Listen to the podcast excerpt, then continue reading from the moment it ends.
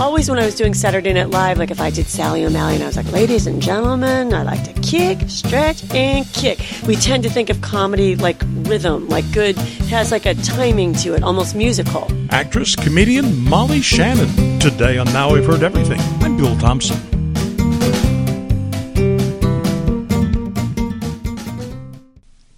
While she may be best known for her six seasons of work on Saturday Night Live and her numerous television and movie roles, Molly Shannon is also a mom and also a children's book author. I met her in 2011 when she wrote a book called Tilly the Trickster. Now, it's a book intended for younger children, and it's about a little girl who plays tricks on everybody, including her brother and her classmates and things. Is there a little bit of Molly Shannon and Tilly the Trickster? I wondered. Mm, well, oh, and also, listen to the very end of this interview to find out how Molly Shannon met Will Ferrell in real life. It's a surprising story. So, here now from 2011, Molly Shannon. Was there a Molly the Trickster? I mean, was this is this you? Well, I, I didn't initially set out for it to be to be uh, based on me exactly, but yes, there is a trick in the book where Tilly tricks her schoolmates and she tells them the bus already came. And I really did do that in real life. It was shortly after my mom died and my sister and I were living with my aunt and I was waiting for the bus for kindergarten. And I told the kids, Oh yeah, the bus already came. And they believed me and I was delighted. And they all started walking to school. And then I waited for the bus and I got it all by myself. And then I, I, we drove by them and I waved. Hi. I was delighted.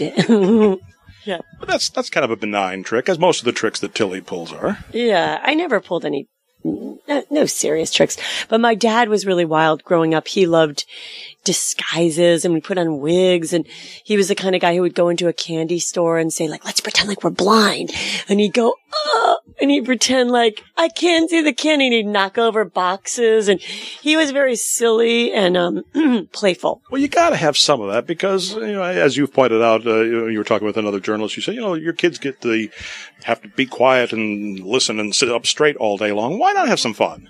Exactly. I volunteer at my kids' school and there's so many kids. So, so much of the time teachers are like, you know, stop, look in this and, you know, or put two hands in the air. There's just so, cause they have to keep them in order.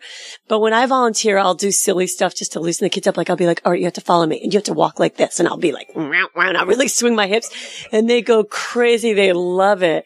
But I feel like in order to really focus, you have to let your energy out and then you can settle down. But I feel like too much of school is too rigid. And I think play is just as important as the hard studying work. I think they're equally important, you know.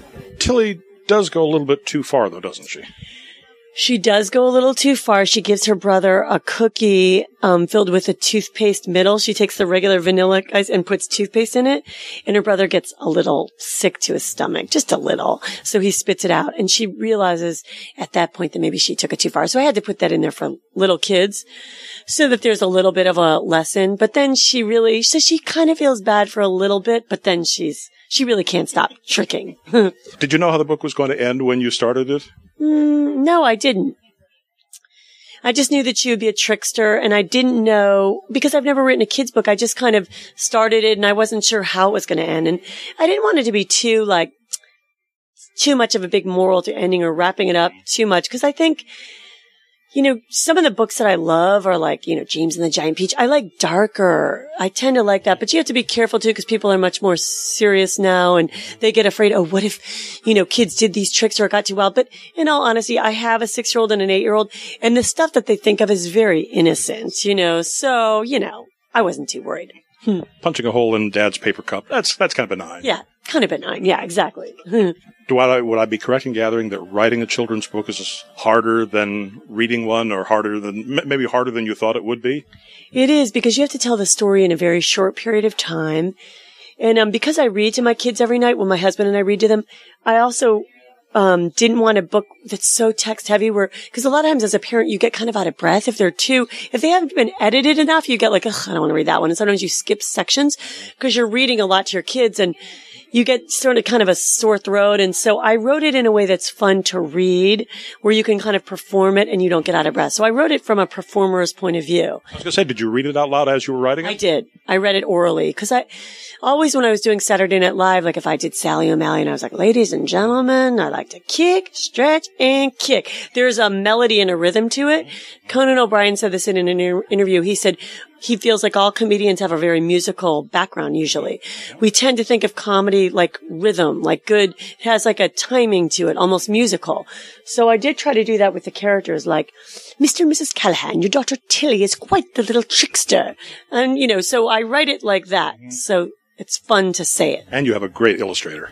Isn't he great? Mm-hmm. I'm so glad. Ard Hoyt our amazing illustrator. I, I know, isn't he great? Captured all the nuances of each of your characters' faces. Oh, good. Thank you. I know. And it has a kind of a little bit of an old fashioned feel too, I think, you know? Yeah.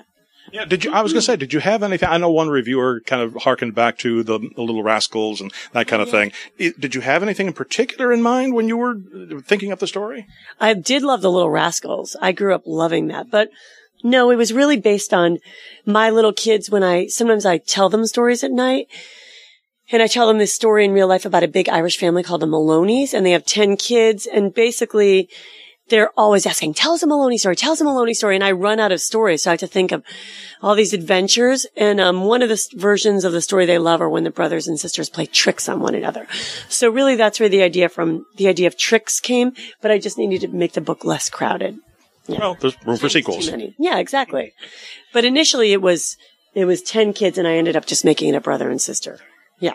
All right. Now it's time in the exam for the essay question. Okay. compare and contrast. Compare, remember those, those compare and contrast. Yeah. Uh, compare and contrast the kind of satisfaction you get with writing a children's book. It's finished and you have an audience of four and five and six year olds versus a live studio audience and a live television audience in the millions late night. What kind of, how's the satisfaction that you get from those different?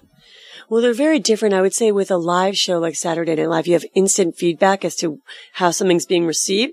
This is much different because you don't, you don't know. And, you know, it's one thing for an adult to review it, but my main thing is like, do kids like it? And what do they like? And what do they say after the book? And do they understand it? And what part do they like? And what part of that's really what I'm most interested in.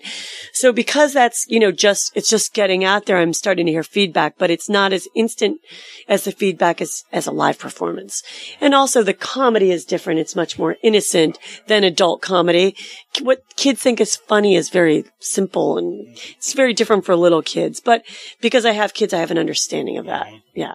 And yours is your your book is not really for the parents because all these inside jokes and puns and double entendres with the masquerades as a children's book.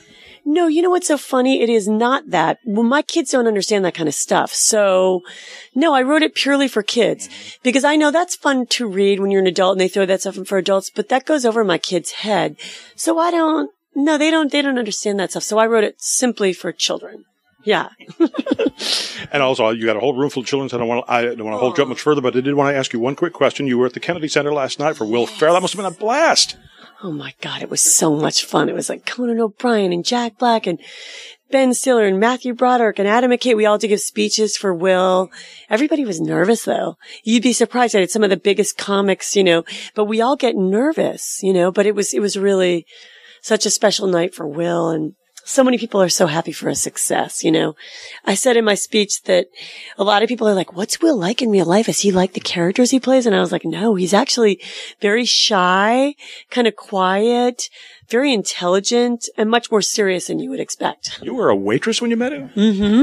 Oh, how'd you know that? I read it in the Post. You in the Washington Post? Get out! I was a waitress. I mean, I was a comedian, but um, well, I got to get a copy of that. Is it in today's paper? Yes. I'll take a look.